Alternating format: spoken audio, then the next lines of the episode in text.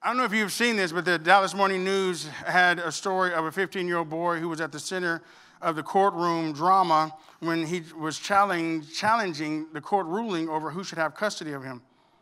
It's a hardcore battle in the courtroom, and the boy has a history of being just violated and just beaten and had issues with his parents who were just violent toward him. And the judge initially awarded custody to the aunt next to him because he wanted to try to keep it in the family. And keeping the child in custody in relationship with custody laws and regulations requiring that the family be maintained to the highest degree possible, because they want the boy to stay in the family and wanted him to be a part of the family. And so he just said to him, to the courtroom and to the judge, adamantly, he refused to live with his aunt. And and they said, well, what about your grandparents? Won't you live with your grandparents? And the boy said, he just started crying. He said, I don't want to live with my grandparents. They're even, where do you think it came from? Where do you think the violence came from? Came from the parents. So they're even worse than the parents. And he said, well, what about your aunt? And he said, no, my aunt, she is violent. They said, we're talking about a violent family, Judge. I don't want to live with any of them. So the court adjourned, took 2 recesses to try to find out references, to find out where should this child, what should this son be? The welfare officials looked, and the judge said, this is what we're going to do. We are going to give you custody to the Texas Rangers baseball team because they don't beat anybody, and so therefore... Anybody heard that story? Anybody have heard that story? Somebody sent it to me, and every time I read down, I get upset about it. Then they go, oh, you got me. I can't believe you. I get drawn in, and I get upset about it. I can't believe I just wasted 10 minutes of my life listening to it. So anyway, they get me every time. But can't say that about the Cowboys, and definitely can't. They've been playing really well, but the Rangers, Lord of mercy, I couldn't say that about them. Okay, we're talking about full custody, and if you understand that the battle still continuously belongs to the Lord, but the battle from the beginning of time has been that. Ever since Adam lost his relationship, all the things that were going on in the garden, that he was talking with him, and he lost that when he ate of the tree, him and Eve, of the tree of the knowledge of good and evil, that he lost that relationship. And so therefore, ever since that time, there's been a battle of custody. Who is going to have custody of their lives? What's going to happen? There's been a fight, heaven and hell. So hell is fighting for your life because they want you. Hell wants, the Bible talks about the fact that hell has enlarged itself, but heaven also, goodness, and then there's bad, and then there's darkness and light. There's been this custody battle they want because hell wants you, and Satan wants to do everything he can to keep you because the Bible says in John 10:10, but the thief coming not only for, only, that word, you got to picture it, it's only. Now, there's no other reason why he exists right now. The only reason why he exists is to kill, to steal, and to destroy. And as Dr. Mark Rutland said last week, that I have come, Jesus said this, I have come that you might have life, and that you might have it more abundantly. And that's what God has sent his son to die for. But there's been this custody because God's like, I have come that you might have life. My desire is that not one person would perish. And so the Father already had a plan. Aren't you glad about this? Father already had a plan from the beginning. How do you know this? Because the Bible says, before the foundation of the world was laid, that the Lamb was slain. Aren't you glad about that? That there was a plan from the beginning. There was no, I don't know what I'm going to do. I don't know what's going on with COVID. I don't know what's going on with all this stuff. He's not doing that. He goes, I know exactly what I'm doing. I know exactly what I'm going to do. I already have a plan in place. And so the Father set in motion these things so that we can have life and have it more abundantly. The truth of the matter is, though, is that when he's talking about custody battle, there's a ton of things that go into that. But I am excited to tell you that before I even start this journey of this message, the end result is that Father won custody of us. Aren't you glad about that?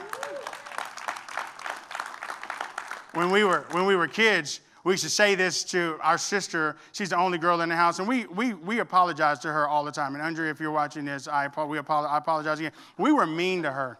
We were so mean to her. I forgot about all this when I went to preach at my dad's church, and he goes, I need to say something about myself. That's why I don't have him come preach often, because they got stories. But But he was saying, my son locked my daughter in the trunk, you know, and I was like, who did that? And I did that? I locked her in the trunk. There's so many things.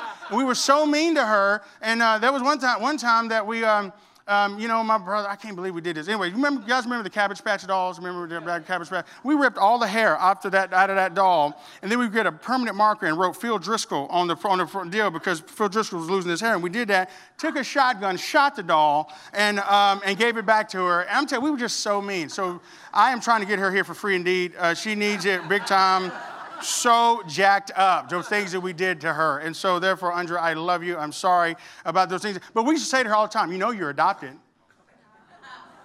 We would say that too. Isn't that mean? We said, you know you're adopted. And so she'd go crying to my mom. She'd go, Mom, they told me that I was adopted. She goes, no, you're not adopted. And they need to stop that. You're not adopted. And so she'd come back. She goes, there, Mom says that I'm not adopted. We'd be like, she's just telling you that because she wants you to feel good and she don't want you to, you know you adopted. Look at you. You even look different than us. And so, man, we come up with stories or whatever. And so we'd be so mean to her. But the truth of the matter is, in the kingdom of God, the adoption is a good thing. We change the narrative in the kingdom of God. The narrative changes when you come in the kingdom of God because you go, you do this. You go, you know you're adopted. You say the same thing, but you go, you know I'm adopted. You know I'm adopted, right? What do you mean? I've been adopted into the kingdom of God. I've been adopted as a son and the daughter of the King of Kings and the Lord of Lords. They adopted me in the family. You know what else? I am fearfully and wonderfully made. Not only that, the Lord has blessed me and given me everything that I need that pertains to life and godliness. You know what else? I'm accepted in the beloved. You know what else? I am blessed beyond all measure. I have the mind of Christ. I get to think the thoughts of God. I get to walk in the will and ways of God, and he has blessed me. You know what else? His angels has given charge over me that they keep me in my ways, and they won't even let me dash my foot against a stone. God is good. My father is good. I got a good daddy. He's a good daddy. And I'm adopted. You know I'm adopted, right? You know I'm adopted. It changes the narrative. Changes the narrative.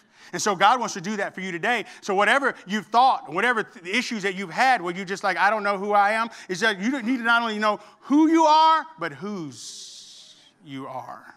I belong to Jesus. I belong to the Father. And so that's what he said. So here's what I'm going to talk to you. Turn your Bible to John chapter 14, and we're going to read it. So there's three different works that have happened that I want you to hear about today. And here's what it is. First, when you get ready to do a custody battle, there is the groundwork. Everybody say groundwork. The groundwork just means that the lawyers have to go in and try to find out exactly what's happened, what actually is going on. And if we're going to award custody to an individual, we got to know what has been done and what's the framework of what we're doing, who has been taking care of the child, who has been making sure that the child has everything that they need, who's making sure that the education and everything is going. The groundwork has to be done. And so, therefore, this is what God has done during the groundwork. John 14, verse 1 says, Jesus is saying this, let not your heart be troubled. You believe in God, believe also in me. In my Father's house are many mansions. If it were not so, I would have told you. I go to prepare a place for you. And if I go to prepare a place for you, I will come again and receive you to myself. That where I am, there you will be also. Isn't that good news? It's really good news for us to realize. He said, where I am, there you may be also. Verse 4, and where I go, you know. And the way, you know, and then Thomas. This is what I love about the disciples. If I would have been there, I love it when I tell you that put yourself in the scriptures. Thomas said to him, Lord, we don't know where you're going. We don't have a clue where you're going. And how can we know the way? And Jesus said, I love the way Jesus answered. He goes, I am the way. I am the truth. And I am the life. No one comes to the Father except through him. Right? So he goes, we don't know the way. He goes, you're looking at him. I'm the way. And so here's what I want to tell you. I want you to look up here just for a second. If anybody else tries to tell you that there's other ways to God, stop that. There's no other way to God. If anybody else tries to tell you that there's all faiths and we all are joined together and we're created to try to follow all, you find your way. You find your way. I find my way. Stop it. It's not true. Jesus is the only way to the Father. There is no other way except through Jesus. God has set it in motion. Come on now. He set it in motion that Jesus is the only way. And they go say, well, you're narrow-minded. Well, narrow is the way that leads to life. I follow the yellow brick road. I'm following the road that leads to life, but broad is the way that leads to destruction. I'm not following that way. I call me narrow-minded. Tell me that, you're not thinking, progressively. Listen, you can progressively be going to hell by not choosing Jesus. So if you came today and it's your first time, you're just like, wow, they really are like, they just really believe that that's the way. And yes, we do. And Jesus is the only way. I'm not changing my mind on that. It's not up for debate, not up for discussion. Jesus is the only way to the Father. And so he says that. He said, I'm the way, the truth, and the life. And then this is what I love about it. This is where I'm getting to. Verse 7, where it says, and so where the truth is that he said that no one comes to the Father except for me. And then he says, if you had known me, you would have known my Father also. And from now on, you know him and have seen him. They go, you've seen the Father. You've seen the Father. You know him and seen him. Philip says to him in verse 8, Lord, show us the Father. If you show us the Father, it'll be sufficient for us. It'll be good for us. You don't have to say anything else. We'll believe you if you just show us the Father. And this is what Jesus said to him in verse 9. Have I been with you so long, and yet you've not known me, Philip? He who has seen me has seen the Father. So how do you say, show us the Father? Do you not believe that I am in the Father and the Father in me? The words that I speak to you, I do not speak on my own authority, but the Father who dwells in me does the works. You've seen me working. You've seen the miracles. You've seen the things. It's me, but it's not me. It's the Father. But it's like the Father, like Dr. Mark Rutland was saying. It's the Father, but it's really me, but it's the Father because I'm in the Father and the Father's in me, and we're one. And so, they're just blowing their minds. They're like, And the truth is, like, you've seen me, you've seen the Father. You're not trying to separate. We're one. I do the works that the Father sent me to do. And because I do those works, you're looking at him. Well, show me, who's your daddy? You're looking at him. Amen? So here's what we do, though. And I want you to listen to this. Some things we do, though, is we project the image of our earthly father onto Father God. Because whatever father you've had, you try to be like, that's what his father's supposed to be. Now, my father, he was a good dad. He's still, I said like he was dead. He was a good dad. He's not. He's still alive, and he's preaching this morning, actually right now in Pine Bluff, Arkansas. But the truth is that he was a good dad. He provided for me, and he was there for me, made sure, I ate well, obviously. And there's a lot of things that he did. But here's the truth. Now, I didn't sit in my father's lap and stroke his beard and say, Daddy, I just love you. Our relationship would not be one on the Hallmark Channel. It would just not be one of those kind of relationships. It wouldn't be just a touchy. We just didn't have that. I remember 2 times that I ever sat in my dad's lap. And one was because we didn't have enough room in the vehicle. And he said, all right, sit in my lap. But I sat in his lap and I looked up at him and he looked down at me like, no funny business. You know what I'm saying? I don't want to have to choke you right here in the car. You know what I'm saying? Because we didn't do that. We didn't walk around. My dad didn't even tell me he loved me until I left for school. And I came back one time and I said, hey, love you, Dad. And he goes, I love you too. And I was like, what just happened? Like, I don't even, did some Satan get thee behind? I didn't even know. We didn't talk like that to each other. But I found out when I left that he cried his eyes out and all that stuff. But we didn't have that kind of relationship. But I knew he loved me. It was just kind of like a nod or whatever. And so some of your fathers may have been like that. Maybe he was in the home, but he wasn't there. Maybe he was abusive. Maybe there was some violence in the home. Maybe there was just bad examples or whatever. And some of you may have had good fathers. You may have had great fathers. Your dad loved you. You played with him. He built a fort and all that stuff. He was a good father. I'm telling you right now, I try to be a good father. I remember when we first had our first child. I remember coming from home from the hospital so scared. Like, everybody's driving crazy. Stop, I got a baby on board. Everybody stop and let me go through. I love this child. You might know what I'm talking about. Don't show you laughing, but you know what I'm talking about. I love that child so much. I try to be good, but there's things I failed at. I just failed. I wasn't a good dad in some things, but it doesn't matter because Heavenly Father is perfect. And he has everything you need. Every good gift and every perfect gift comes from the Father of lights, who there's no variation, no shadow of turning. And he's done the groundwork. If you've seen him, you've seen the Father. He's done the groundwork. Jesus has. You know what else? How he's done the groundwork? Can I tell you this? This is how he's done the groundwork. Jesus was in that ground for 3 whole days. And he defeated death, hell, and the grave. And he made sure that he snatched those keys so that you can have life and have it. The groundwork has been done. The groundwork has been laid. The groundwork has been final. It is finished. It is done. The groundwork has been done. You are in the kingdom of God for such a time as this. So number one, he's done the groundwork. You know how else I know that you've been adopted? Number two, he's done the paperwork. Right? I mean, there's a lot of paperwork that has to be done for custody. Somebody's got to do the paperwork. So I want you to turn to Colossians chapter 2. Colossians chapter 2. This is going to be good. You're going to love this. The paperwork. Look at your neighbor and say, the paperwork. Do your paperwork. This is really good. This is how I know he's done the paperwork on your life. Colossians chapter 2, verse 13. And you, being dead in your trespasses and the uncircumcision of your flesh, he has made alive together with him, having forgiven you all trespasses. Can I tell you this morning, all your trespasses have been forgiven. All your sins have been blotted out because of what Jesus has done. And verse 14, having wiped out the handwriting of requirements that was against us. Now, let me stop there for a second. I'm going to tell you how good news that is. You didn't necessarily get that right there. I'm going to tell you how good that is.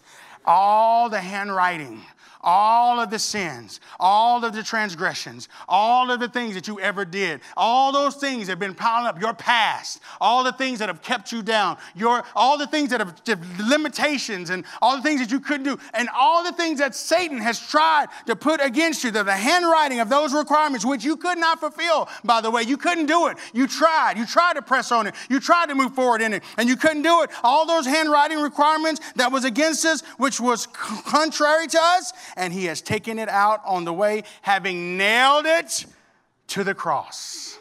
All of your sin was nailed to the cross. Isn't that good news?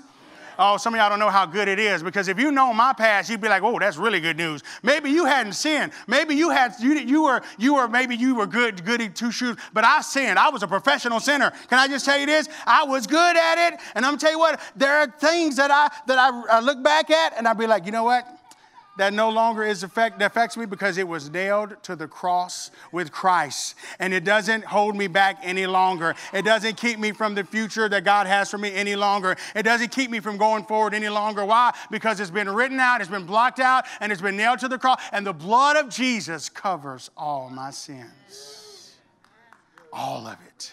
All the sins. I'm telling you, all of it. And so the handwritten, all that stuff. You're like, do you have this? No. Do you have this? No. I'm telling you what, I was guilty. Were you guilty? I was guilty, full of sin. The Bible said that there's not one righteous, not one. And that was me. I mean, all of a sudden, the gavel was about to drop. And they were going to be like, guilty, we sentence you to death because that's what I deserve. Then all of a sudden, my advocate walked in the courtroom. My advocate, whose name is Jesus. And this is what he said. He goes, listen, it's already been paid for. It's already been done. It's already been wiped out. He is free to go. He's free to go live the life that God has called him to live. And he is free to go and do what God has called him to do. Why? Because I've already paid the price for him to be free and to go out and do the things that I've called him to do. It's been done. Amen. And if you're in the kingdom of God, he's your father. He's already done the paperwork for your life too. He's filled it out. And it's been nailed to the cross so that you can be free. Is that good news? Yes. Oh, I'm telling you, that's really good news. So he's done the groundwork. He's done the paperwork. And he's also done the blood work. Because the truth of the matter is we know that he shed his blood for us so that we can have life. And did he not shed his blood on the cross? I'm kind of ashamed to say this, but I'm pretty sentimental about a lot of things, and Vanessa is not, but I am. And so sometimes, but here lately, we have been enjoying some of the old worship songs that we used to listen to.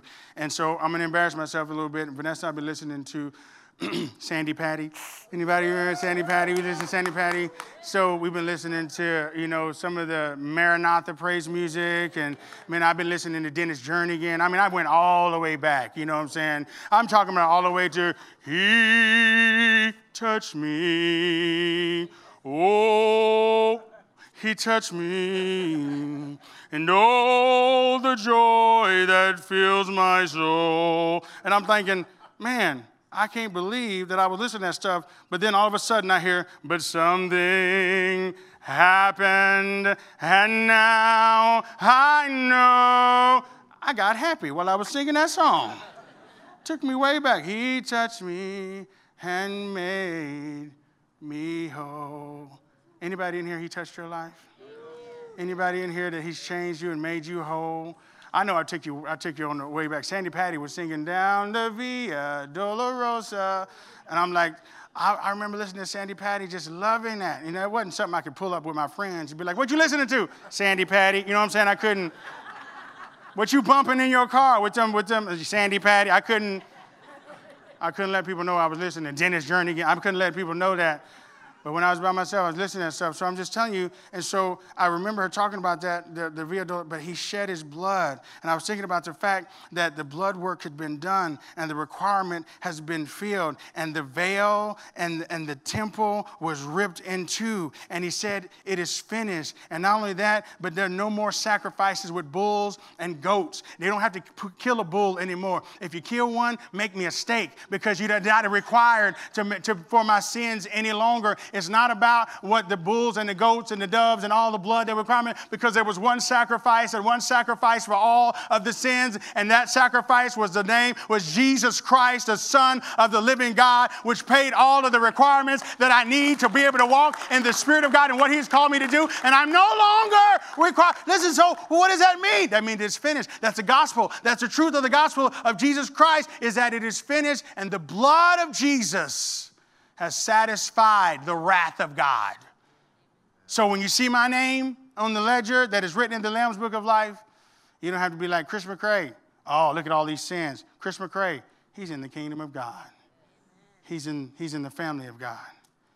And he's got a father that loves him so much. Can I just tell you this morning, your father loves you so much. And if you don't have a relationship with him, and this is what I'm telling you, it is not a something that is a one-time event. You need a revelation of the love of the Father every day. Oh, some of y'all didn't get that, but I'm going to say it again because I want you to get this. You need a revelation of the love of the Father every day. And you know who makes it real? The Holy Spirit makes his love real to you. You be like, because that's what you do. He loves me. Yes, I know he loves me. But do you know it in here? But do you know it in here? The Spirit of God is the one that makes it the journey from the head to the heart where you know that he loves you. Listen, I try to be a good dad. I said that. I try to be a good dad. And my sons and my daughters, I love them. I love them all. You know, I joke with them and say, you are my favorite. They go, which one of us? You are. And they go back, I'm his favorite. And then they come back and go, you're favorite. And they go, you said, I'm like, you're all my favorite. They go, that's not fair. And yes, it is. It's fair. You guys are all my favorite. I love y'all. I love every single one of you. But the truth is that Luke, who's as big as, he's bigger than me. Do you guys see how big the guy is? Do you guys pray for me? And he told me, he goes, Dad, they need to stop telling me that I can take you. He goes, some of y'all have been telling him out there, you can take your dad. I go, what do you tell them when they say that? They go, I want to live. I want to live. That's right. Because I told him, I said, man, anytime you're feeling froggy, just go ahead and jump. You feeling froggy? What? I don't. My back be hurting, you know what I'm saying? Just that little move. I'd be like, oh, my back be hurting, you know. And so I told him, he's standing back there. I told him one day, I said, let me tell you something. I know who you think you are. I will drop you like a bad habit. So I told him I wouldn't fight fair. I'd shoot him. I just flat out just shoot him. Fight fair. But I love him. He walks in the house like he owns the place. Why? Because he's like, that's my dad. He makes sure that everything's taken care of. Everything's done. Yeah. Taken care of. I don't want him to wake up in the morning going, Father, can I have something to eat? You know, he doesn't do that. He walks in the refrigerator open, wide open. Like when he opens it, the refrigerator's going to go, ah. You know, he just opens it wide. Why? Because he knows there's food in there. He's got a mom that cooks for him, a daddy that makes sure that he has what he needs, and he just walks in the house like he owns the place, you know. His name ain't on the deed, ain't paid one bill, but he knows. They leave the lights on in the house, you know what I'm saying? I told him, I said, man, when y'all get y'all own house, I'm going to walk in the house, in your apartment, and I'm going to leave all the lights on. I'm going to turn all the lights on. I'm turning every light on. I wanted to look like a run. I wanted to look like a plane about to land. I want planes to be like, there it is right there. There. I'm going to leave all the lights on and I'm going to run the water for no reason. I'm going to open the refrigerator and just leave it open. And then you're going to ask, Dad, why you got your refrigerator open? I don't know. I'm going to do all that. So I can't wait. I can't wait. Vengeance is mine, saith Dad. I will repay. Now you're laughing, but here's the truth. I want him to feel that way, that he loves coming into that house because he's a son. And we have a relationship. We talk about all kind of stuff. He come to me and talked to me about his future. We had a good conversation the other night. We have a good conversation. We talked. My girls, they come in and talk. You know, last night, sitting and talking with Ainsley, we're just sitting there talking. She's telling me stuff, and I'm just sitting there just looking at her, and she was just like, Dad, did you hear what I said? I go, no, sorry, I was just lost in your beauty because you look like your mother. And so I love my kids. I love them. They know I love them. But here's the truth. I try to be a good dad. Here's what God says. Jesus said this. You fathers, being evil, know how to give good gifts to your children. How much more? Would you say that with me? How much more? How much more does your heavenly Father know how to give good gifts and give the Holy Spirit for those who would ask? So I'm in with this. He's done the groundwork. He's done the paperwork. He's done the blood work. And he's also done the final work because he said it is finished. Yeah. So I want you to hear this. Have you this morning realized how important your relationship and the revelation of your love of the Father that he has towards you? Now, I'm asking you, I want you to hear this. Do you really know that he loves you? Like, yeah, I do. Do you know him and have a relationship with him to the extent that he wants to love you? Do you have that relationship where you just say, God, I had a revelation of your love the day before yesterday and yesterday, but I need a fresh one today. I need to know your love because it'll change you. It'll transform you. It'll cause all that because here's what it is. The fear that's going on, this pandemic, some people call it a plandemic. Anyway, all this fear of all this stuff, what can get rid of that? What can his perfect love cast out? All fear. You get a revelation of his love, you won't be afraid. You get a revelation of his love, you won't walk in fear. How do you know? Because fear doesn't come from God. I have not given you the spirit of fear, but of love, power, and a sound mind, right? And he says this. Not only that, he says, I have given you the spirit of adoption by which you cry out, Abba, Father. The spirit of adoption. And so if you don't have the spirit of adoption, you're saying this. You know you're adopted. But if you have the spirit of adoption, you go, I'm adopted. You know I'm adopted, right? I've been adopted into the kingdom of God for such a time as this. You know what the world needs? The world needs believers, sons and daughters who know who they are and they know who their daddy is. Do you know who your daddy is? Do you call him daddy? Do you say Abba, Father? Do you know him as Father? Do you know him as Father differently than you knew him as Father yesterday?